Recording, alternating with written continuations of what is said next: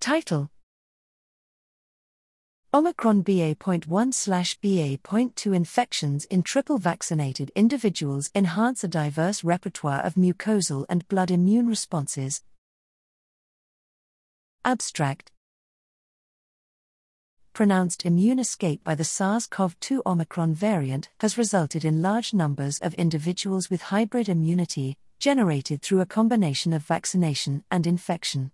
Based primarily on circulating neutralizing antibody (N A B) data, concerns have been raised that Omicron breakthrough infections in triple-vaccinated individuals result in poor induction of Omicron-specific immunity, and that a history of prior SARS CoV two in particular is associated with profound immune dampening. Taking a broader and comprehensive approach, we characterized mucosal and blood immunity to both spike and non-spike antigens following B A point one slash B A point two infections in triple mRNA vaccinated individuals, with and without a history of previous SARS CoV two infection. We find that the majority of individuals increase B A point one slash B A point two slash B A point five specific N A B following infection, but confirm that the magnitude of increase and post-Omicron tetra are indeed higher in those who were infection naive.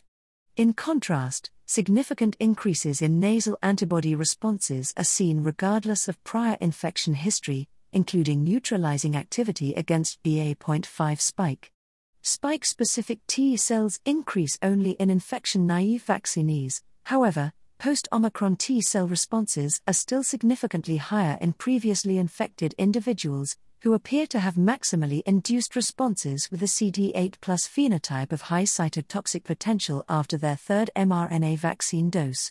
Antibody and T cell responses to non-spike antigens also increase significantly regardless of prior infection status, with a boost seen in previously infected individuals to immunity primed by their first infection.